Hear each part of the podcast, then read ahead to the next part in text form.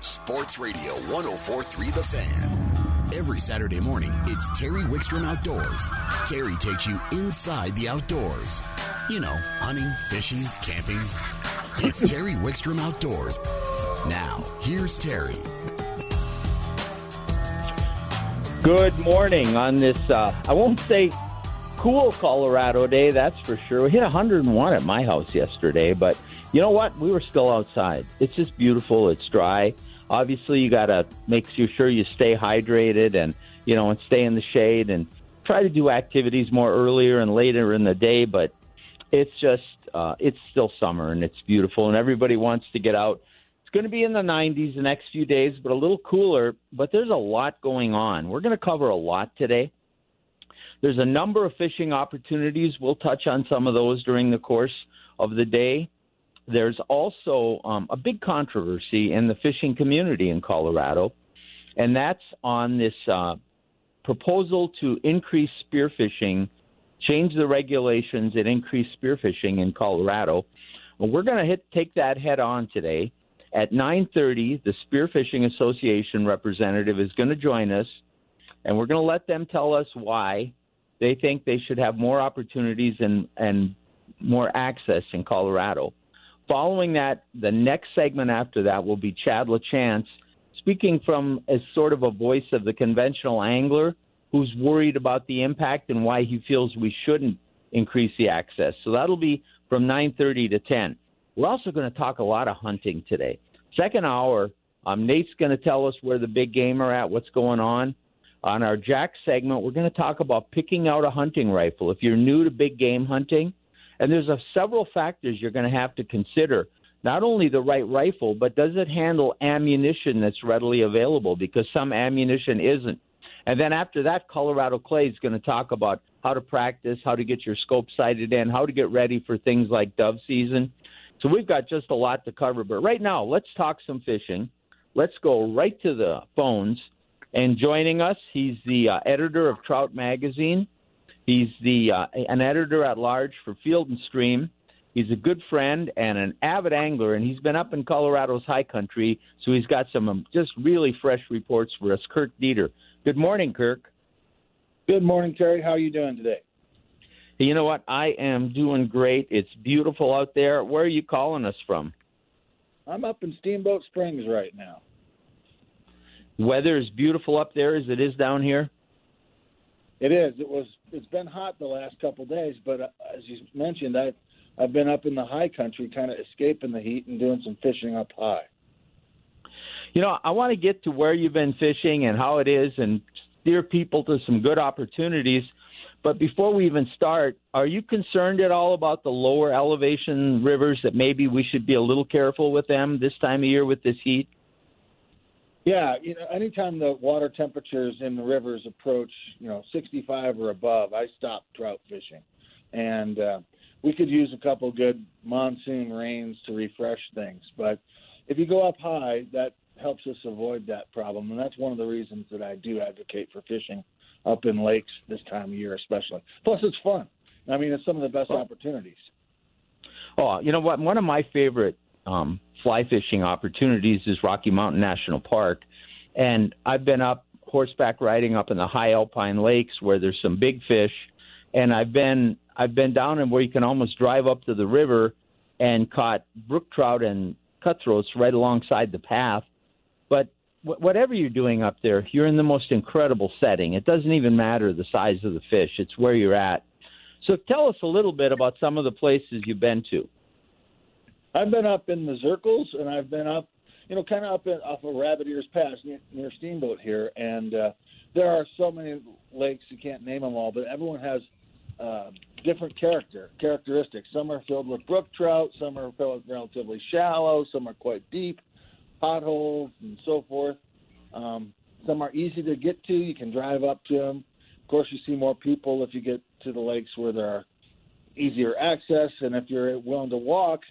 Uh, the other on Wednesday, I walked almost nine miles and found some amazing high country cutthroat trout, and that was uh, you know it's really worth the effort. And plus, it's cool up here. You know, once you get above nine thousand feet, it's a lot cooler, and you just have to watch the weather. We've been lucky Um, while we need the rain, uh, we've been lucky not to have the afternoon storms, but uh, typically if I'm going up high, I try to do that in the morning and then get off the mountain before one or two o'clock in the afternoon. Just a comment on that. Next week, um, we're going to have a meteorologist from our partners at Channel 9 join us, and we're going to talk about lightning and avoiding the danger of lightning in Colorado next week. So that's something people want to mark their calendars because it really is something you have to be cognizant of when you're in the high country, isn't it? Oh, no doubt. No, I'll be tuning in for that too. I mean, you can never uh, have enough refresher safety information on lightning. That's the one thing that that kind of scares me. You have no control over. You can have animal encounters. Uh, saw a moose the other day on the trail. Uh, you can run into bears and so forth. You know how to handle things. It it all works out well. But lightning, you have no control over. So that's the one thing that has my attention all the time. So let's say I want to head up to some of these high country lakes. Um, do you just go by word of mouth on some of these lakes, or are there some resources? And then what do you do when you get there? How do you decide how to approach them? Well, I there are a number of maps and books and hiking guides. I pick those up, and then I, what I I have a little Garmin InReach uh, GPS that makes sure that I'm on the right path, and that helps me to guide into where I want to go. And and some places, of course, I've been there before, so it's it's familiar. But if I'm exploring somewhere new, I try to read up on it. You can read up on it online, and uh, or have the book that you can carry in your pack so to double check yourself. And then a GPS is always a good idea. But then when you get there, it's really not that complicated as far as the fishing goes. These fish don't see a lot of people, and they're opportunistic. Their season for eating is a lot shorter than other places because it freezes up here so quickly in the fall.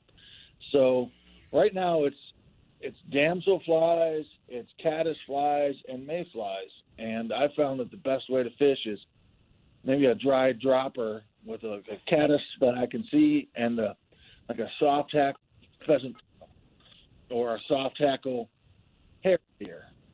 And I like to make the cast and then slowly twitch that nymph fly. And nine out of ten, they eat the nymph. So that's my and, story. And yeah, and you know, I love the dry dropper thing. Down low right now, the hopper dropper thing is going crazy. And up high, um, you can get away with a. You're right. The fish aren't educated. They're hungry. They're looking up all the time. I don't know how many times in Rocky Mountain National Park I've thrown a great big Chernobyl ant in the tiniest little pool to have a cutthroat or a brook trout that you think wouldn't be interested in something that big come up and eat it. And another thing, uh, you don't have to have heavy fly gear to fish these areas either, do you? No, in fact, it's the lighter the better. I you know the, the, I dial in on a few flies and I carry them in my shirt pocket. I have a nippers that I wear around my neck, uh, some spool of tippet, and some uh, hemostats to work with the fish and pull the hook out of their mouth and all that. And that's it. And I carry. I like to fish with a nine foot three weight or four weight that I put in a tube and carry on my pack, and that's about it. And you mentioned how good the fishing is on these high country lakes. How long will you know? Most of them will probably now stay good till we get into September. You think? I think so. I think it'll be really good um, in, in early September, assuming we get some rains and so forth and things freshen up.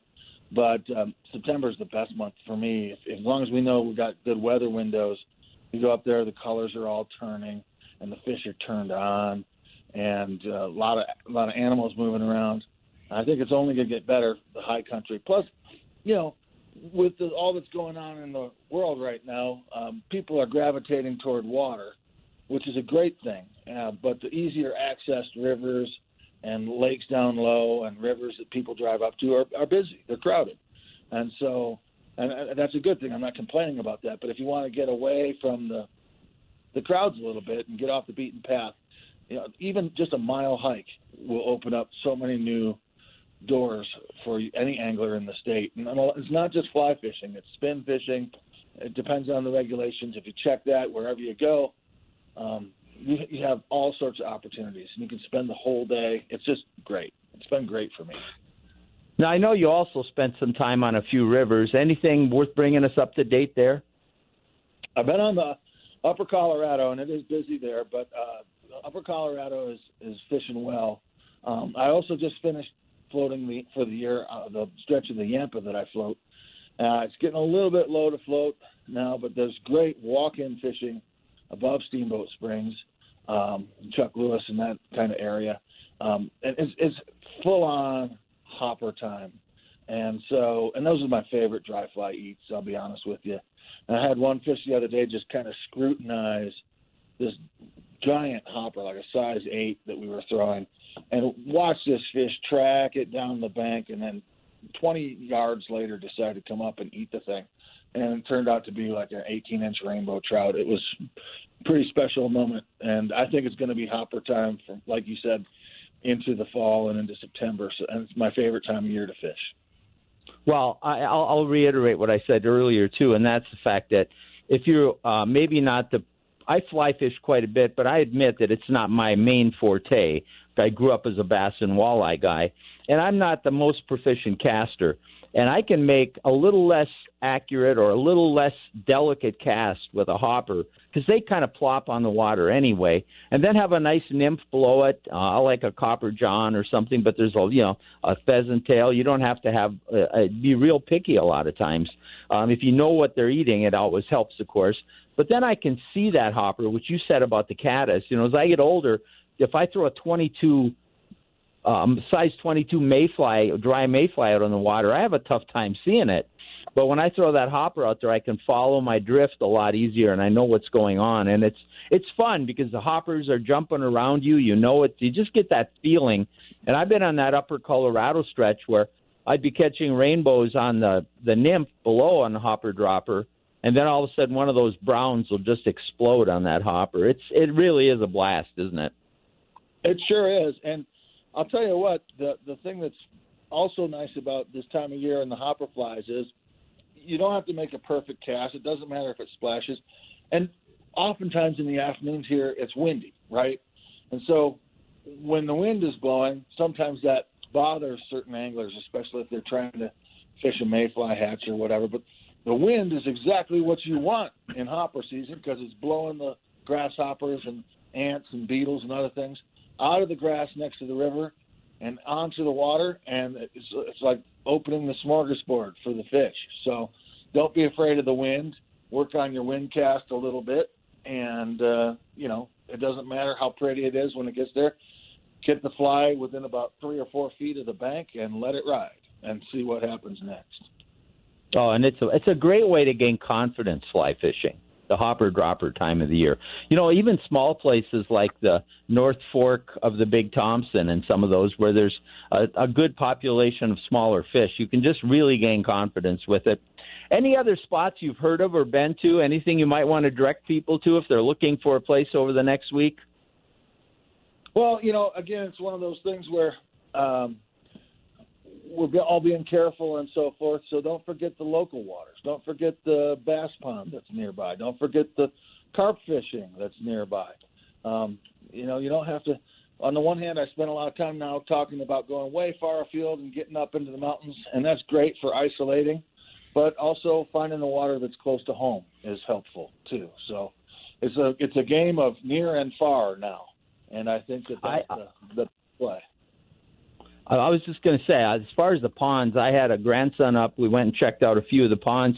He's uh, five years old. He was able to catch about 10 or 12 bluegills by himself, making his own cast with a push button rod in one of the ponds. And I went back to that same pond here just a couple of days ago uh, with just a plastic worm and a spinning rod, and I caught about half a dozen small bass. So there's lots of activity in lots of places. We're going to run out of time, but before I let you go, I got to tell you a mutual friend said to say hi. Van Rollo said that uh, he was talking about kind of the the people that he used to with you and me and Charlie Meyer, and it really brought back some memories. He's a really good guy. Yes, he is. He's he's been a good friend, and as a someone who's been a reporter and a writer in this industry for a long time, like yourself, Van has always been. He's not always been credited because he likes to be behind the scenes, but he's always been one of my best sources and uh, I appreciate that he'd reach out and say hi. Yeah, he's just a a super super guy. Hey, uh, any 20 seconds. Got an interesting article coming up. What's coming out next issue of Trout Magazine? Uh, we've got, you know, we kind of went back to the basics in Trout Magazine. We've got great Gierach essays. We didn't do any, it, it was just going back to why we love fishing. We have essays from Tom Reed, Chris Camuto, um, Erica Hickey's got a nice essay in here. So it's an essay driven issue of Trout Magazine, and it's a, it's a, it's I think what we need at this time. Whereas there's so much going on, it's it's going to be a fun read. All right, my friend, you uh, enjoy the rest of your time up there in Steamboat, and we'll talk again soon. And uh, I can't wait to get on the water with you. I'll look forward to it. You take care of yourself. And thanks for everything. All right, Kirk Deeter, Trout Magazine, Field and Stream, several other popular um, publications. Great resource, great guy. We'll take a quick time out. When we come back. Parks and Wildlife is going to join us, and we're going to talk about the new regulation in state wildlife areas right here on Terry Wickstrom Outdoors on 104.3 The Fan. Terry Wickstrom Outdoors is brought to you in part by Jack's Outdoor Gear. They've been uh, they've been helping people have fun for 65 years. You know, if you're fishing, hunting, kayaking, camping, or one of my favorite things, grilling, they've got everything you need. Let's go right to the phones. Joining us from Colorado Parks and Wildlife is Travis Duncan. Good morning, Travis. Hey, good morning, Terry. Hey, Travis, you know, I don't think anyone could have imagined the uh, I, and I, I used this word. I said influx. I, when I was talking to you earlier, I, you can, I guess you can say influx into the outdoors. But the member, number of people that, because of the lack of travel, sports, uh, out going out opportunities, have turned to the outdoors, which we love. That's what our our um, our our careers have been about is getting people outdoors and helping them enjoy it. But some places have been getting a lot of use that depend on other sources of funding that maybe the people using them haven't been contributing to, and we really need to maintain those. So the Parks and Wildlife passed a regulation that went into effect the first of this month that affected state wildlife areas and state trust, some state trust lease lands. Tell us about that new uh, regulation. Definitely. So April 30th, uh, at a at a virtual commission meeting, uh, Colorado Parks and Wildlife Commission passed a, a new rule saying that all folks visiting uh, our state wildlife areas uh, and state trust lands have to have a hunter or, or have to have a hunting or a fishing license, a valid hunting and fishing license to, to legally be on that property. So um, just just as if you enter a state park, you need to have that, that state park pass or that, that day pass, that annual pass that gets you in there and helps maintain that area. Um, folks who are visiting our state wildlife areas need to have that uh, hunting or fishing uh, license to, to legally be there, uh, and that started July 1st. Now, I think a lot of people are confused. I don't. I'm not going there to hunt. I'm not going there to fish. I don't think they understand why these wildlife areas were um, first brought about and why they're what it takes to maintain them. Why were they created? Kind of give us a quick history of why were state wildlife areas created in the first place, and how are they funded? Definitely. So, so state wildlife areas are acquired using hunter and angler dollars for the express purpose of conserving wildlife habitat and providing wildlife-related recreation. So, uh, these these lands were identified by, by Parks and Wildlife as being valuable for wildlife for some reason, uh, and and it varies by property to property. But it, it might be because it's it's um, great for fish, or it might be because it's great for elk or, or bighorn sheep uh, you know, rest there part of the year, and and so they they really need to um, you know make sure that area is not developed so that we continue to have wildlife on the landscape in Colorado. Um, which which is which is a great thing, and, and we want to make sure folks know what those state wildlife areas are and what they're for, and and each property has a different you know a different purpose. It's in a different part of the state, and so I encourage folks uh, if they do know of the state wildlife area to, to make sure they know what it's for, to go on CPW's website, find our uh, SWA Finder and and look it up. Each each sheet has you know maps and um, you know what recreation is allowed there, and, and it's it's mostly hunting and fishing. The land was acquired for hunting and fishing, and so uh, we encourage folks, you know, if they are going there, to make sure they have a hunting and fishing license and and be aware of what what animals are being protected there, so you're not engaging in activities that maybe that that property wasn't wasn't acquired for, isn't maintained for, and and you're not having a detrimental effect on our wildlife. No, and and a lot of people, you know, they they just go. They're innocently looking for places to recreate. Now they're they're they're paddlecraft. They're um, they're walking their dogs, they're they're they're just going for a hike, they're bird watching, you know, and they kind of feel like, well, why should I have to pay to be here? It's public land. Well, I think you did a great job of it is public land, but it's public land that's been set aside for special use, and it takes money to maintain that. And the North American model of conservation, all the game management, really, for the most part, is paid for by hunters and anglers through their license fees. Now, people might come and say, well, why can't you just charge me a small fee? I'm only going there to hike and watch the birds. But that doesn't work, does it? It doesn't work on state wildlife area lands because of the way the, the funding for those properties works, um, and it's part of that North American model. Uh, so, so these lands are, are required to maintain using hunting and angler dollars, uh, and that's that's a large part of how Colorado Parks and Wildlife is funded is through through those dollars. Um, but if we have tried the uh, is actually called the habitat stamp um, on some of these properties to access. Um, the idea was that it could be like a wildlife viewing license, but but the problem that happened was that we lost the amount of federal monies back from from the government through excise taxes on those hunting and angling licenses. So we were losing the same amount of money uh, from those federal monies that, that we were charging. So uh, the, there was no net gain. In fact, probably a, a slight loss from actually implementing a program to to take folks' money, you know, as the wildlife viewing passed. Um, so that's why that's why the commission, after looking at a lot of other options or trying to figure out if there was another option, decided that you know having a, a hunting and or fishing license made the most sense. That's what these lands were acquired and put aside for. That's how they're maintained. Um, that actually gets us the money we need to to maintain the lands. And I think you made a great point about the matching funds. I want to make sure people understand that when fishing and hunting gear is sold, there are excise taxes. That money is part of a couple different bills that were voted on years ago, goes back to the states and to the federal government to maintain fishing and hunting recreation.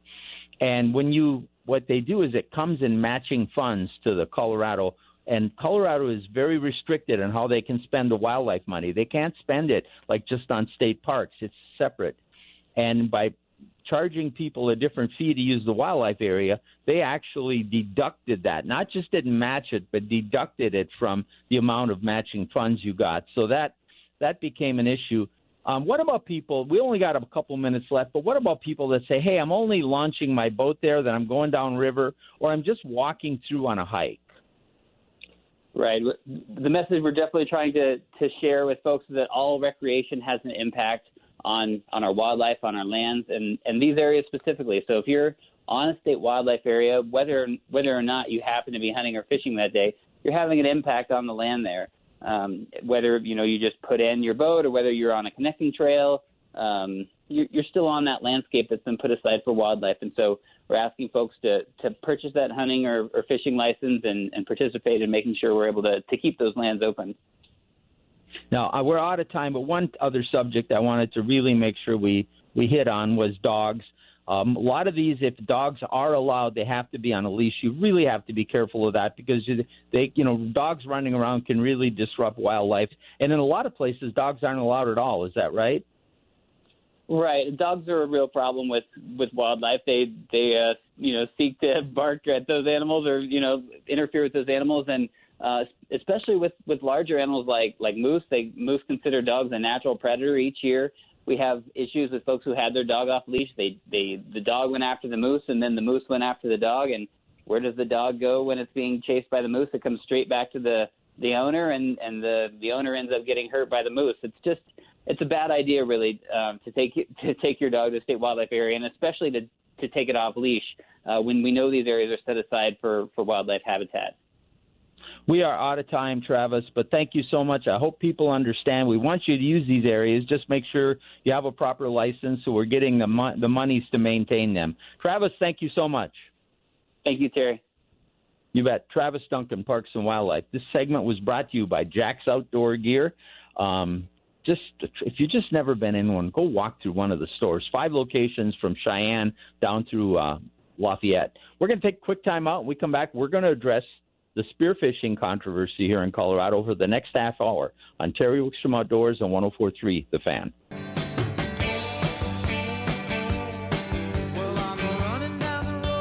Terry Wickstrom Outdoors is brought to you in part by Jack's Outdoors. I tell you what, you're getting ready for the upcoming hunting season. You won't find a better place with more knowledgeable people to help you than one of the Jack's Jack's Outdoors five locations here up and down the Front Range.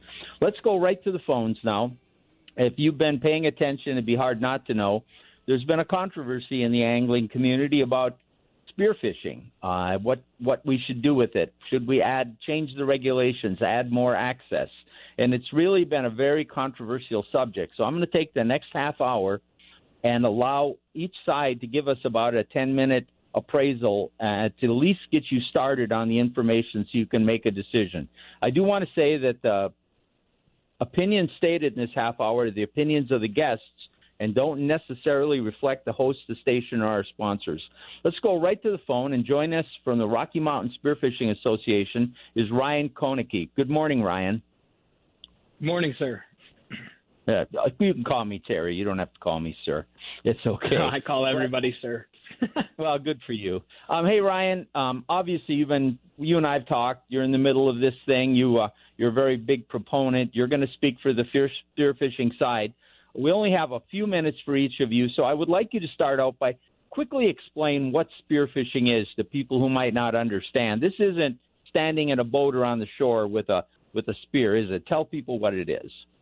No, sir. Spearfishing is a sport where you uh, swim out and dive down under the surface of the water, typically holding your breath. Um, typical dive depths are 15 to 40 feet, and then you lay on the bottom as still as possible um, and hope that a fish of the species and size that you're looking for swims by so you can uh, harvest that fish by shooting a spear gun or there's other equipment like that's more primitive if you will like pole spears and hawaiian slings uh, which are sticks with rubber bands on them so uh, yeah all right and you can also use scuba gear and you don't really have to lay still you can swim up to some fish so we want to make sure sure, sure that but yeah, sure. I know, but we want scuba, people to understand.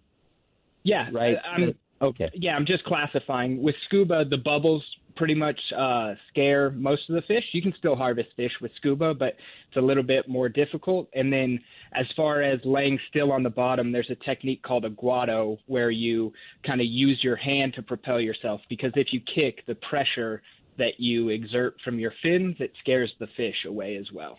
All right. We don't want to go into the nuts and bolts. I just want them to understand. Now, tell sure. us what the current regulations are for spearfishing and what you okay. would like to see changed.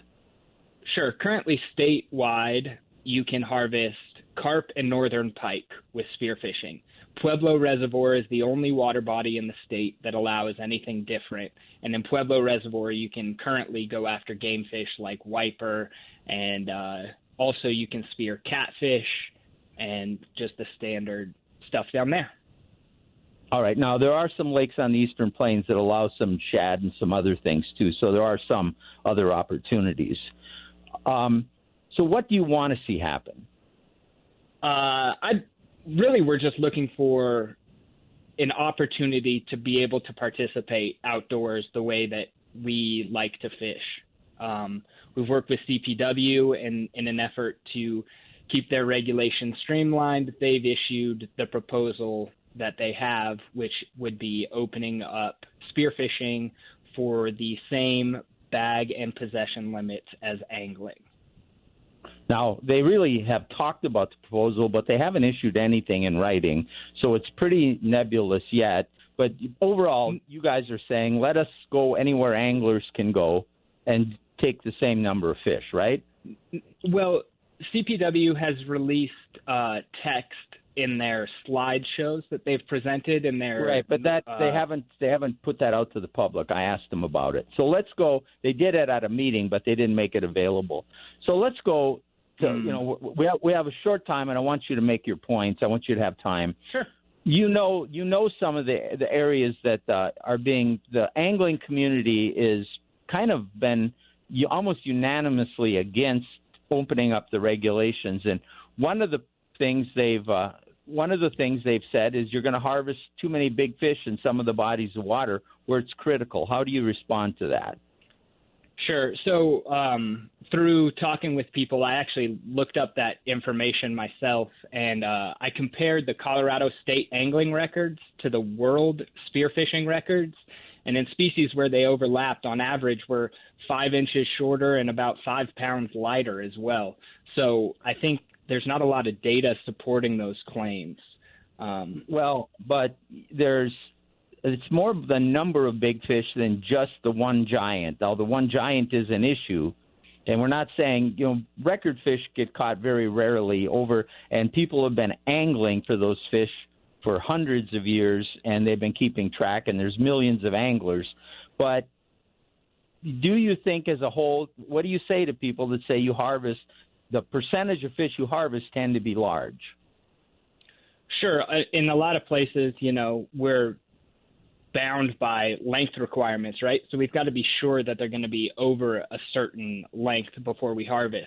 So um, obviously, if an 18 inch walleye swims by, we're not going to be able to accurately determine within, you know, plus or minus a half inch. So we let those fish swim by and we only take what we are sure are above the legal limit. But also it's I I think it's as hard to spearfish for these fish as it is to angle for them. Like it's very difficult to go under the water and hold your breath for more than 90 seconds. So you only get short glimpses into that world, and uh, it's it's hard to get any fish, yet alone big fish. So. Well, there's a number that do scuba fish, whether you say it or not. And I know that when I was your age, I could stay underwater for over three minutes. So there are people who do it. So that you know, Ooh, over three about, minutes. Really? Yeah, that's impressive. Yeah. I can. I mean, I can hold my breath on ground for about four minutes and thirty six seconds, and I can well, only dive for about a minute forty five. I was. So I was in a lot of sports. It was. There was several. That was that was over three lengths of an Olympic pool, but that's beside the point. Okay, it's not mm-hmm. about me. What about what about the fact that it is very difficult to judge the size of a fish underwater? Uh, we're regulated by length requirements all across the world and even in neighboring states. The what CPW is proposing here isn't something revolutionary. They're just trying to catch up with what other states allow. For example, New Mexico regs allow for the same bag and take as anglers. Wyoming is the same thing with the exception of a half bag limit for walleye. Utah is the same proposal for 15 of their water bodies, and then they have some other water bodies where they specify a season and uh, a few different length requirements. And then Nebraska is the same thing with a season as well. So, well, I'm I'm not uh, saying there aren't regulations. Catch up. I, I I, I'm not saying there aren't regulations, and every state is different. Obviously, we have more population and less service water than almost all of those areas. I wish we had more time to delve into that, but it is difficult. And if, and sure, if an angler lake... catches an undersized fish, he can release it. A spear fisherman can't, right? I mean, that's sure. A spear fisherman releases it by. Sorry, a spear fisherman release. Sorry. Go ahead. A, a spear fisherman releases the fish by just letting it swim by. We only harvest what we know is above if, the legal limit. You you on, you only harvest, and you can't control. Everybody doesn't follow the rules, whether they're a, a regulation angler, I know that, or a spear fisherman. I only have really time for one more question, and then um, how many people are in the spearfishing organization in Colorado? And why do you think regulations should be changed for a small number that could potentially affect the the the resources used by many. So give us a kind of a brief summary. Sure. So the Rocky Mountain Spearfishing Association as a whole is not just in Colorado, it's in the surrounding states, and they have about 150 members. Of that, there are about 50 active spearfishermen that dive freshwater in the state of Colorado. Uh, that's people coming from out of state as well as those who are residents like myself. So yes, we are a very small community. We'll be under the same bag and take limits, and thus our our impact will be immeasurably small. I know that there's some concern regarding trophy fish. I think those concerns are a little bit not supported by data, but um, if you have data on the contrary, I'd be interested in hearing about it. Well, we'll see what the rebuttal has to say. We're really out of time, but if people want to really understand sport fishing, where are good resources? Uh, spearfishing, where can they go? Sure. Uh, the Rocky Mountain Spearfishing Association is probably the best place if you want to become a member. Um, and if you're interested in more information, and uh, you you can feel free to reach out to me and DM me on Facebook. It's just at my name, Ryan Koeneke, K O E N E K E and I will post this uh, on you on Facebook this interview. And I'm sorry we don't have time more time less more time to get in depth. Ryan, you're a very good representative of your community. Thank you for joining us today. Yeah, thanks for the time. You bet. We're going to take a quick time out. We come back. Chad LaChance is going to re- reboot, rebuke, I guess, what rebuke what he had to say. I believe anyway on Terry Wickstrom Outdoors on 104.3 The Fan. You're listening to Terry Wickstrom Outdoors on 1043 The Fan. Let's get right to the phone so we can give plenty of time to Chad. Um, before Chad comes on, I will say that I apologize to Ryan. We got into the segments a little later because of some longer commercial breaks. Um, if you want more information on the spearfishing, go to the Spearfishing Association. It's the Rocky Mountain Spearfishing Association. Contact them. I'm sure they'll be happy to give you their side in more detail. And we want you to make a good decision based on information. Now let's go to Chad LaChance. Good morning, Chad. Hey, good morning, Terry. Thanks for taking time to do this. Well, I think it's important. I, I wish we probably should have taken a whole hour, but programming just doesn't allow that. So you, I, I assume you were listening to Ryan. Yeah, yes, sir. So why don't you just kind of tell us why you know what you think. What are your feelings about harvesting large fish and some of the things he said? Well, first of all, I want to point out that this is uh, this is for anglers that are want to get involved on either side, regardless of how they feel. Contact CPW for sure, and you're going to have that information. I know, but understand that this is not their idea. The Spearfishing Club wants to wants to have a proposal. Parks and Wildlife just wants to consider everybody's proposals and see what happens. So I want to point out that when you do contact Parks and Wildlife, regardless of which side you're on, understand that they're just a referee in this whole thing. So that's really important. I also want to point out that I have personally uh, fished with a Hawaiian sling, which, uh, which as he mentioned, is a, a slightly more primitive version of uh, spearfishing in that I just have a stick uh, that you use rubber bands to propel it with underwater, and I also did that uh, with snorkeling gear, not with scuba tanks. Uh, having said all of that, I did that in the ocean, just for the record. Uh, having said all that, I, I have to refute the fact that, that it's it's very easy for to get close to fish when you're in the water with the fish. It's not the same as walking down the bank or anything like that. So, you know, or, or being afraid of your boat. You're in the water. You're in their environment. They don't understand you as a predator underneath it. Yes, they might move away from you, uh, you know, things like that. But conversely, having snorkeled here in Horsetooth Reservoir, here in Colorado, uh, I've had bass; they will literally mature bass will literally swim right up to you and look right at you, and uh, and they have no problems with that. They're extremely curious fish, and my experience has been the clearer the water is, the more the fish do that. So, I, I, I refute a little bit that it's terribly difficult. I'd be fully respectful of swimming 40 feet onto the bottom and then laying there uh, to shoot a fish that happens to swim by, it would be very difficult. I understand that completely. But having said that, the OWN Spearfishing Club has picture posted. I just pulled one picture, and I want to point this out. There's at least 36 mature or straight up trophy fish in one dock at one time from a couple of anglers. There's eight or nine different species, and that's just what I can tell from the pic catfish, walleyes, largemouth bass, smallmouth bass, and even things like gizzard shad, adult gizzard shad. So what that's telling me is their technique is effective enough to shoot uh, walleyes or catfish that might be down on the bottom, but also gizzard shad that are swimming high in the water column and never stop swimming, which tells me these guys are fairly active predators when they're underwater. The other side I want to point out is they've got, you know, they say they mentioned 50 to 150 people in the surrounding states, say 50 active members. I get it, but that's one hundredth of one percent of licensed anglers, and yet their impact, just that one picture alone, and I encourage people to just go look around at, you know, all the you can go Google. There's lots and lots of pictures on the internet of how effective it is. But we're talking about one hundredth of one percent of licensed fishermen that are able to harvest the, the top 1% size wise of our fish. And I realize it's not a large number of fish, but it's literally the prize bull every time they fire a, a spear.